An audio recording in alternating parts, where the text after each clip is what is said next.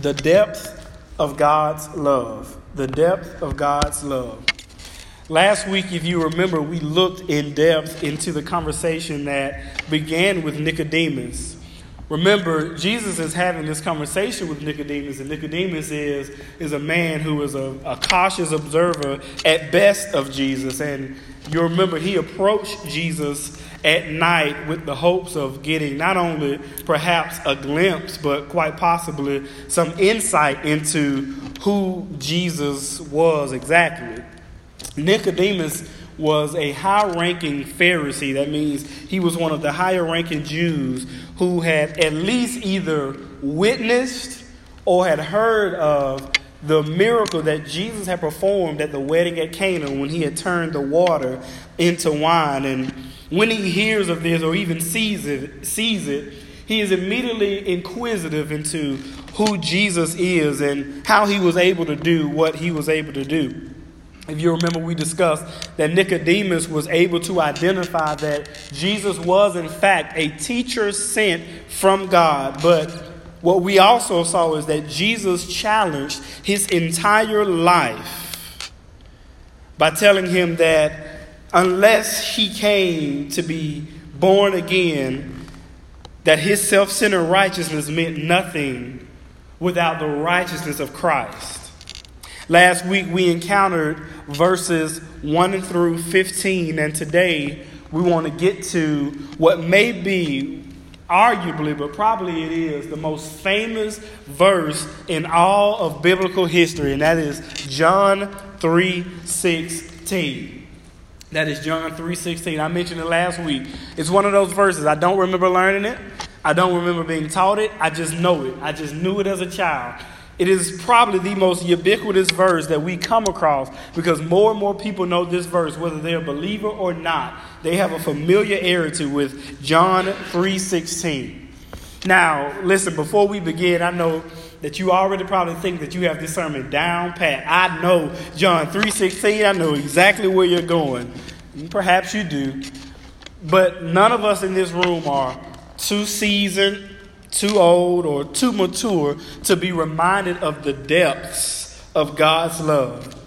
In fact, we must contend, constantly remind ourselves that it reaches so much further beyond our sins and it is sufficient for us and that we need nothing more than the love that God has provided for us through Christ.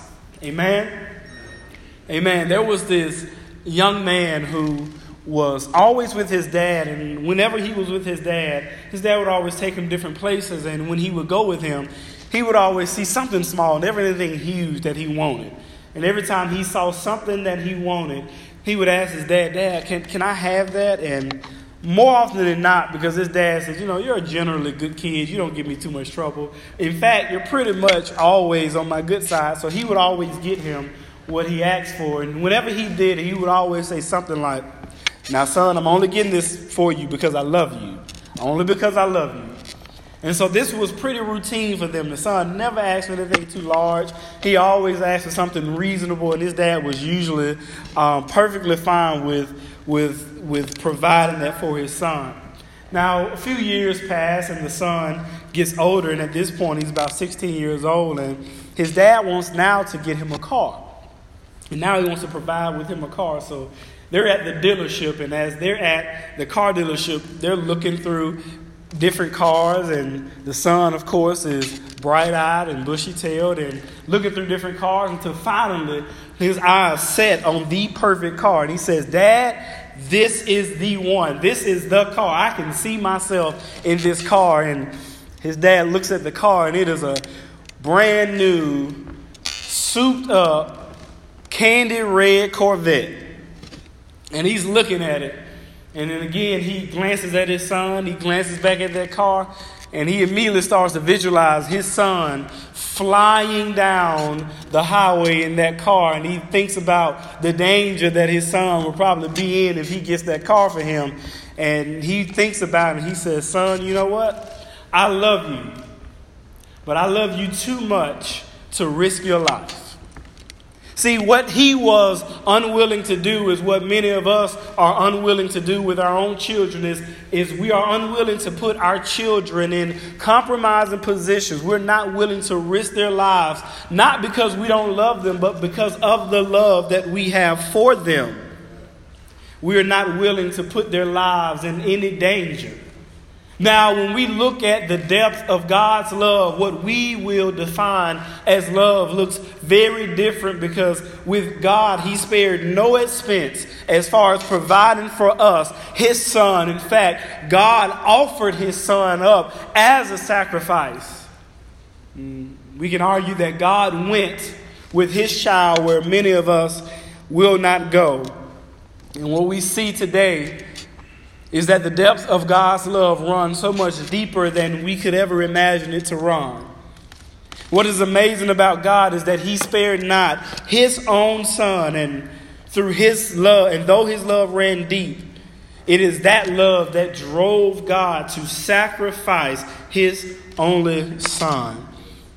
And that's what we're talking about today the depth of God's love. Join with me, if you will, to John chapter 3, verse 16. For God so loved the world that he gave his only Son, that whoever believes in him should not perish, but have eternal life.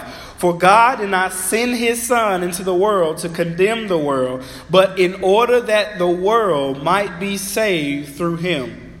Whoever believes in him is not condemned. But whoever does not believe is condemned already, because he has not believed in the name of the only Son of God. And this is the judgment. The light has come into the world, and people love the darkness rather than the light, because their works were evil. For everyone who does wicked things hates the light and does not come to the light, lest his works should be exposed.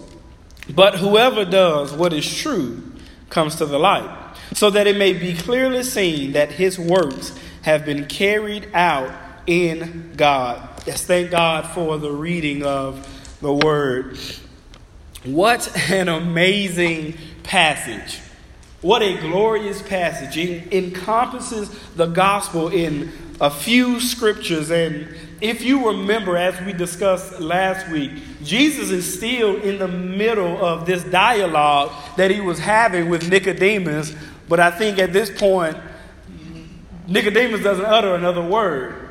In fact, from this point, Jesus just goes on and on and on. And, and I can only imagine that Nicodemus felt the absolute breath of these words. I mean, how could he utter another word? We, we are transformed just by seeing and reading these words, but can you imagine standing there and having received the amazing gospel that has just been presented to him by Jesus himself? Listen, let's, let's break this passage down more completely. And so the first point of the day is just a reiteration of the title for today, which is the depth of God's love. That's the first point. The depth of God's love. Jesus, in this passage, immediately qualifies the love of God. In fact, I like the way that the CSB translates it. It says, God loved the world in this way. This is how, this is the effectiveness, this is the way that God loved the world. Clearly, from this text, we see that God loves all of his creation.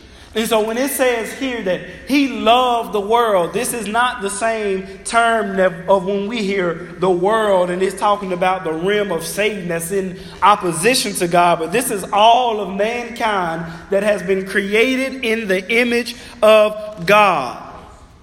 He loves all of us, all of his humanity. God loves his creation.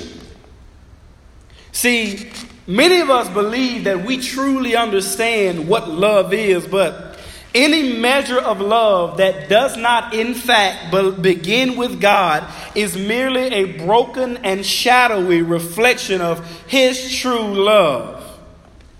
Listen, most of us, in terms of love, when we want to measure how effectively we are loving those around us, we don't tend to look at the measurement of God's love. What we tend to do is we look around at the other people around us We see how they love other people, and that's how we then measure our lives up. And, you know, the husband next door is, he's pretty bad. He's not really a great husband. So as long as I measure my life up against what he's doing, I'm doing great.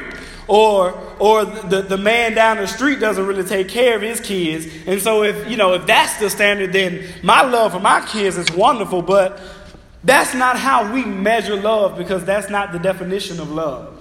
The Bible tells us emphatically that God is love. And so, any measurement that we use to understand love, unless it is God, it will always come up short.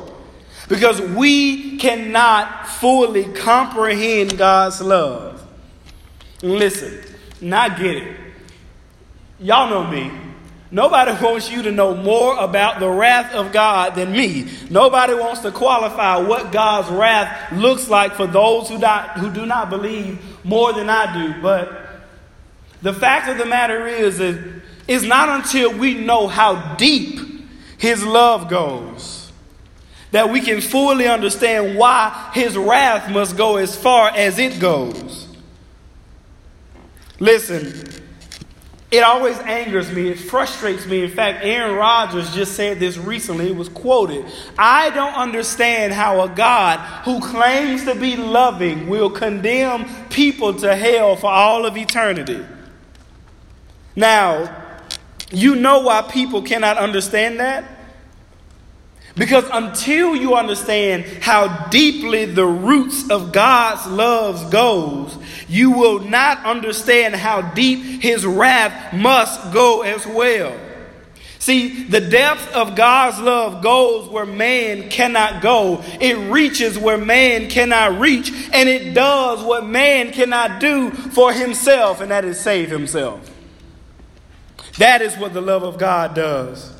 God loved the world this way that he gave up his son and he poured out his wrath on his son. That is what the love of God did.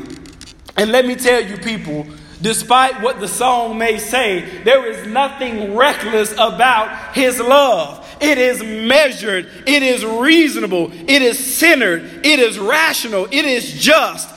That is the love of God, and it ain't reckless at all.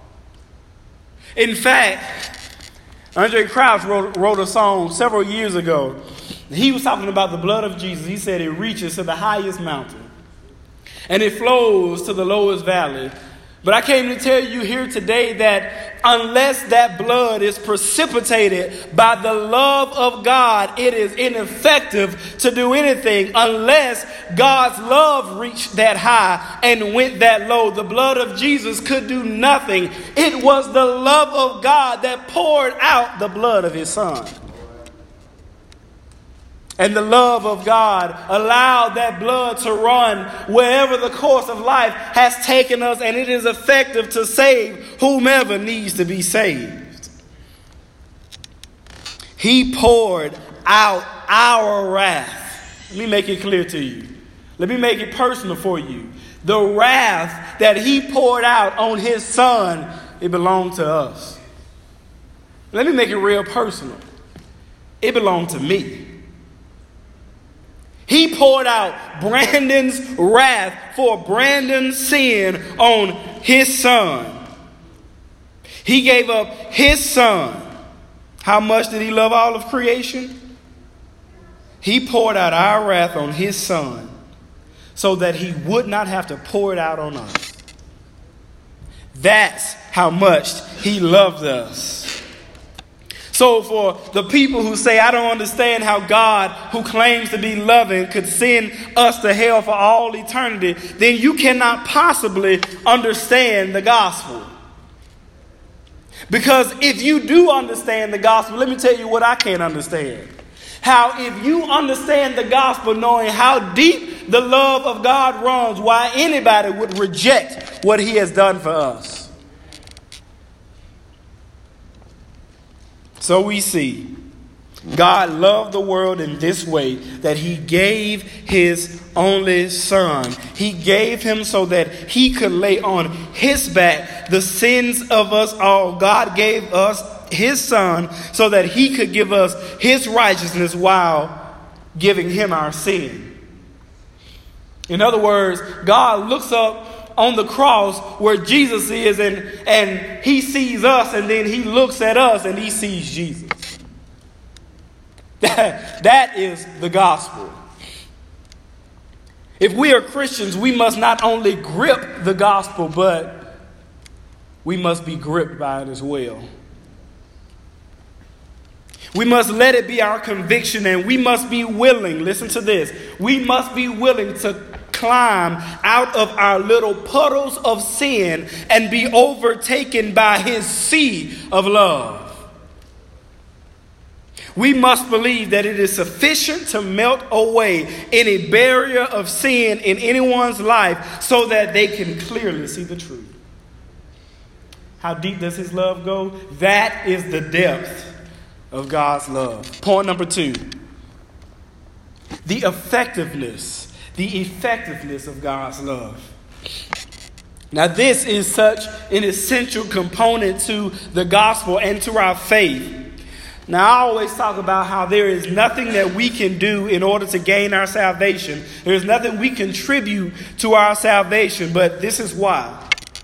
Because nothing we can do is a fraction of the effort compared to what Jesus has already done. In fact, just yesterday, just last night, I saw a post by this lady who said, This is how you become a Christian. She said, You repent, and you get baptized, and you fill the Holy Spirit, you speak in tongues, and that's how you become a Christian. And I thought to myself, well, I hope I make it to all three steps, because just in case I skip one of the steps, then I guess I guess I'm not really a Christian. Listen, anything that we contribute to our salvation is faulty and of no worth because the work was complete when Jesus Christ died on the cross. There is nothing that we can add to be more saved. He did the final work on the cross. All we do is repent and believe. There is nothing I can add to it. And so it is such an insult to God when we think there's anything else that we can do that can supplant what He has already done. There is nothing else that we can do to accept, to earn His acceptance. He did everything to make acceptance in Him possible, and He did it through Jesus Christ. In fact, the very notion that there is anything that we must add says that the sacrifice of Jesus Christ is not sufficient, it is not transcendent, and most importantly, it is ineffective. See, this is why Nicodemus is having such a hard time because he feels like he absolutely should be able to add something. It, no, no, no, no. There must be something that I can do. And Jesus tells him, There is nothing. There is nothing that you can do. In fact, I've said it before, but let me say it again. The only thing that is required to you for you to bring to Jesus is the sin that you need saving from in the first place. There is nothing else that we need to bring. I do want you to see this though. We must qualify what it means to believe. I think that's one of the big mistakes in church today is that we are not qualifying what it means to believe. See, the scripture says here, whoever. That is what the text says. Whoever, and that is true. And when we, at first glance, that is incredibly inclusive. And you've heard me talk about it. I say the gospel is not inclusive, it is exclusive. And so when we first look at it, it seems incredibly inclusive. Whoever, whoever wants to come, let them come. From this text, it means that whoever comes will be accepted. And that is, that is the beautiful aspect of the gospel. There is no one who has ever come to Christ and been rejected. Nobody has ever laid their life down before the altar of Christ and he has ever said no. Anybody who has ever come to him and sincerely come to him has been presented and has been accepted, and the gospel has transformed their lives. Not one will be forsaken that comes to Christ. So, what is belief? We see that God's love is effective to save whomever believes, but we must figure out what belief is. Now, when you ask most people, do you believe in God? Most of their responses are yes, or I love the Lord, I love God. That's what they all say. But that isn't how Jesus defines belief. So, what is belief? First of all, it is more than just believing that Jesus existed. It is more than just believing that God exists. In fact, the Bible tells us you want to know who the fool is? The fool is the person who has said in their heart there is no God. Remember, God has made his existence clearly perceived to all of us through our natural reality. So, merely intellectually accepting that God is real isn't true belief. In fact, Jesus says, You believe that God is one, congratulations, you do a good job. But even the, the demons believe and they, they shudder.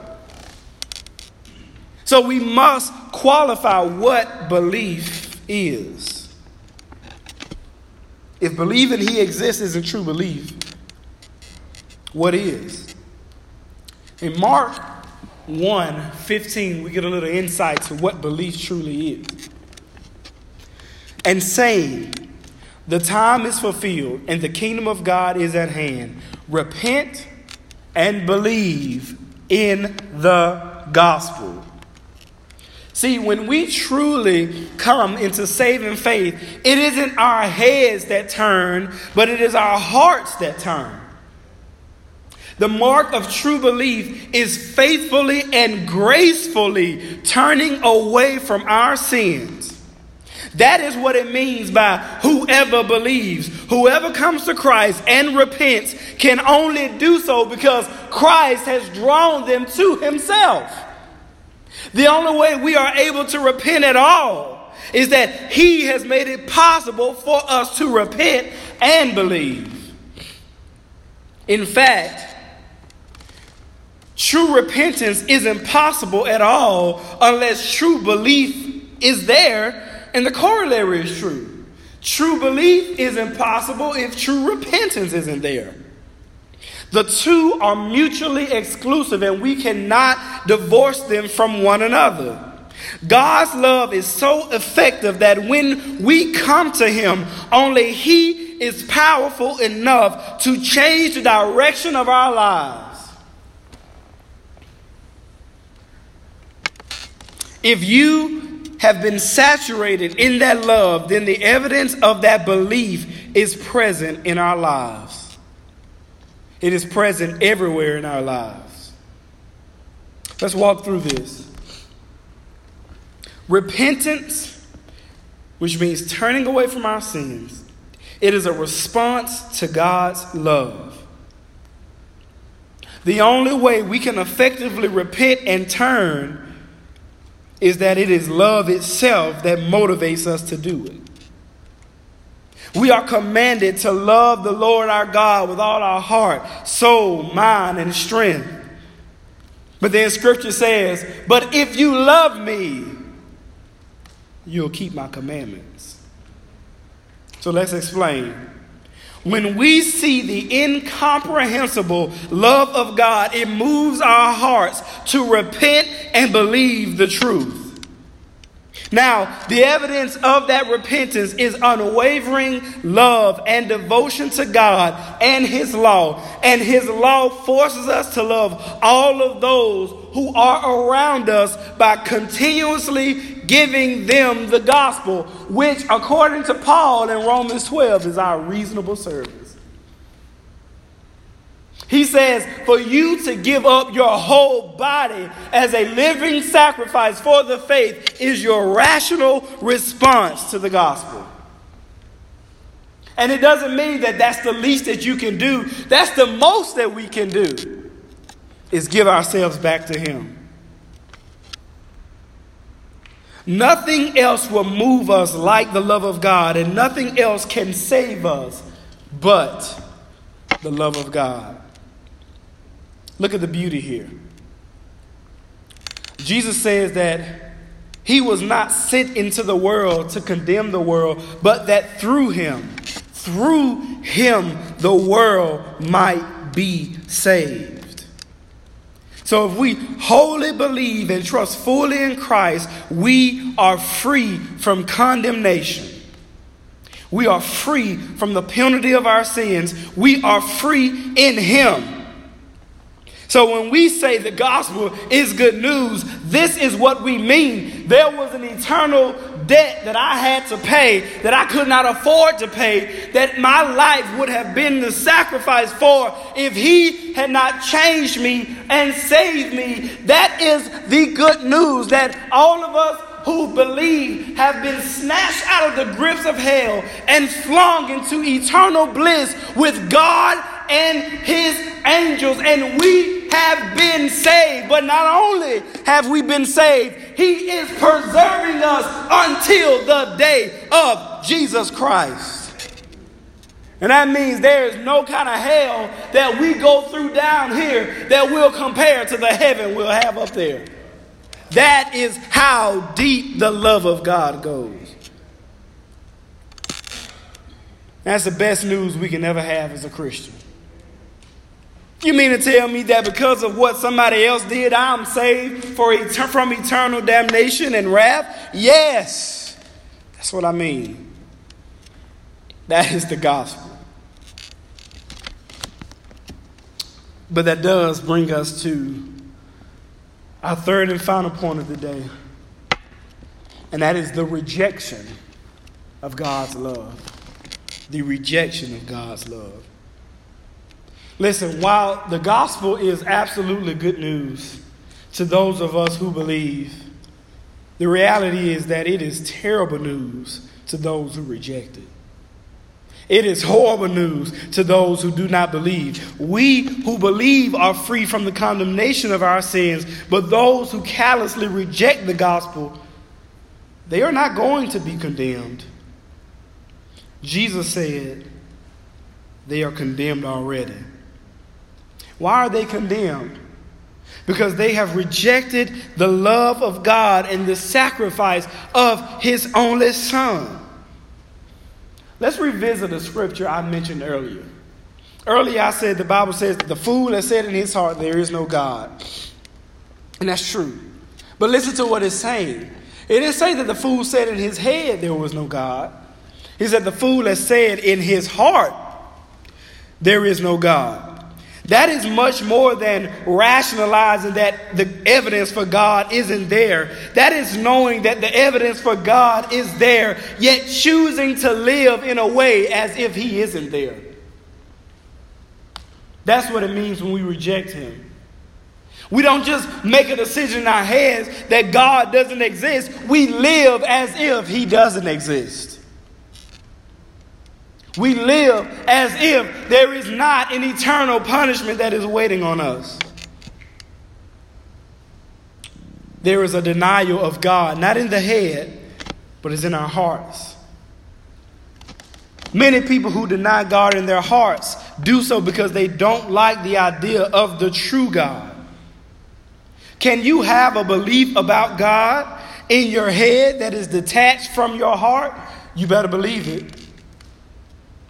You can absolutely have a belief about God in your head that is detached from your heart. And so you create the God that you prefer, you prefer to exist, not the God that does exist. And just so you know it, that is everyone who rejects God, who says they believe in God.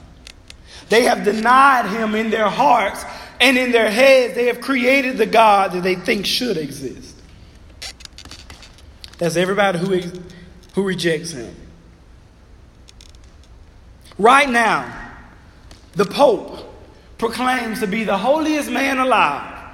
He proclaims to have ascended to a level of righteousness because of his righteous acts and his deeds and his sacrifices, his life of celibacy. He has proclaimed to be the holiest man on earth, so holy that he alone has become the mediator between man and God because he believes he has ascended to a level of righteousness that nobody else can ascend to. That is what they claim.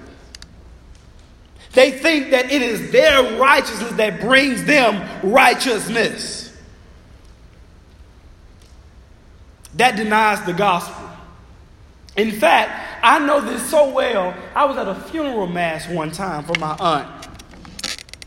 And at that funeral mass, the priest, as he was closing, says, Now, Bernice, she was no saint, but she was a really good person.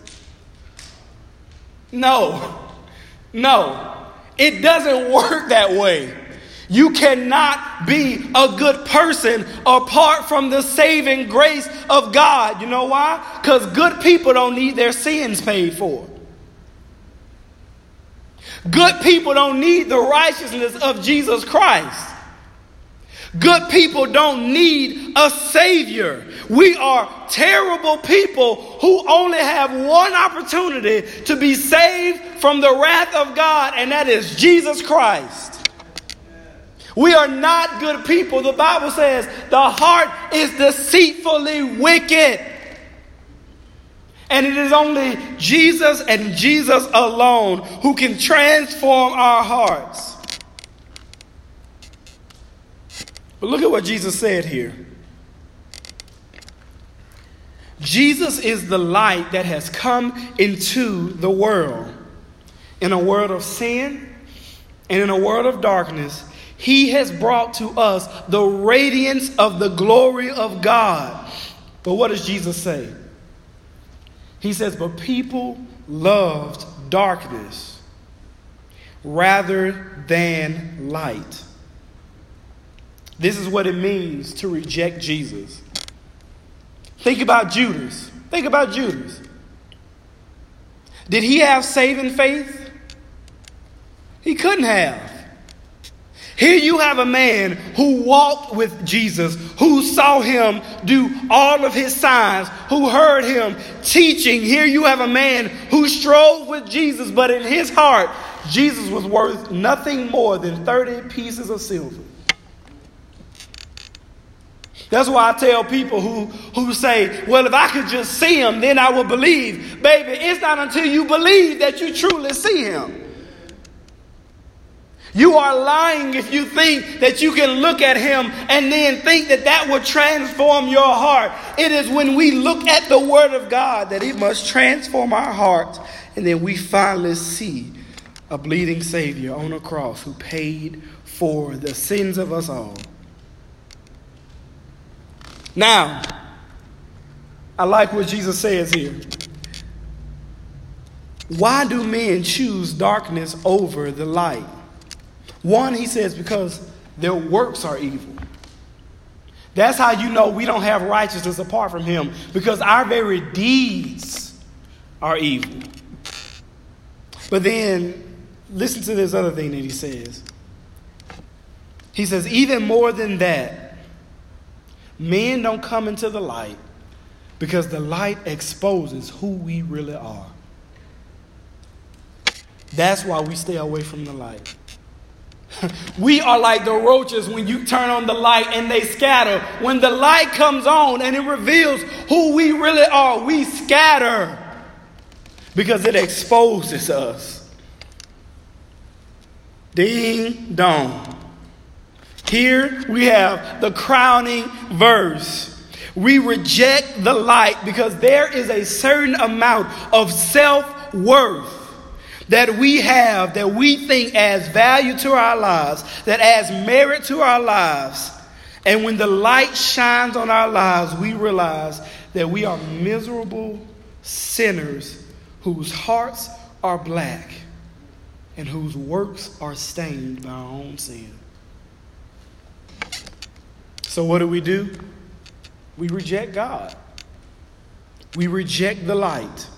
We reject the biblical view of him because, in the light, get this, our self worth is no longer tied to our own works, but it's tied to his works. It's tied to what he has done.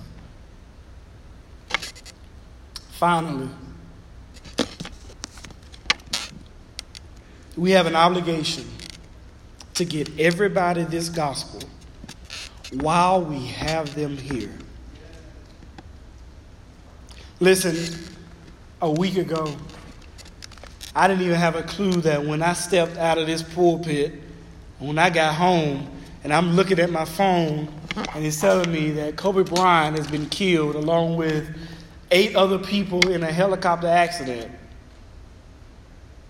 And I remember looking at Chris, and I was like, um, Kobe Bryant died. She said, Oh, that's, that's fake news. That's not real. That's not true. And more and more, I watched as the world seemingly stood still in a way I've never seen the world respond to a death before. There was just this callousness about it can't be true. This cannot be true. You realize that it wasn't just him, but it was his 13 year old daughter and two other teenagers and other adults who were killed. In fact, I listened to the video. There's a lady whose doorbell ring recorded it. And in one second, you hear the helicopter flying over her house, you hear a crash, and then there's silence. And I'm listening to that, and I think that is the moment. They were flung from this life into the next, and it was in the moment. One single arbitrary moment, and the world could not accept it because people like that just don't die. Not at that age, not in that way. And I've seen people all over Facebook and social media say, oh, somebody had to be responsible. This had to happen. I've seen them look into that pilot. He was well credentialed. I've seen them look into that helicopter. It was well secured. Maybe we have to accept the fact that God allows the people to live that He wants to live, and He alone is in control of death. That is what we don't want to accept. But that is our reality. What they did not know before they got on their helicopter is that they, those were their final moments together. There have been times where I have preached at funerals and I have told people, I may never see you again, and I never did. We cannot waste time on petty differences, on not wanting to get on people's nerves. We have to give people this gospel while we have them here. Nobody has ever been saved from a casket. When they are dead and gone, they are gone. Their eternity is secure. Stop wasting time with people. Give people the gospel while you have them here. Because the last thing you want to do is turn around after you walk away from that casket and think about every conversation you should have had. Every opportunity you should have used to give that person the gospel. And then watch a preacher struggle to preach them into heaven.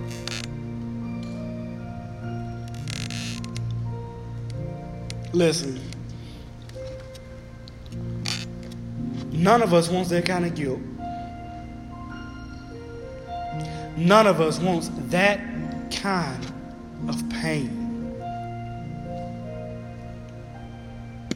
While we have people where we have them. You tell them this scripture. You tell them John 3:16. You memorize it. It gets into your heart. It pierces your spirit. And you give it to every single person.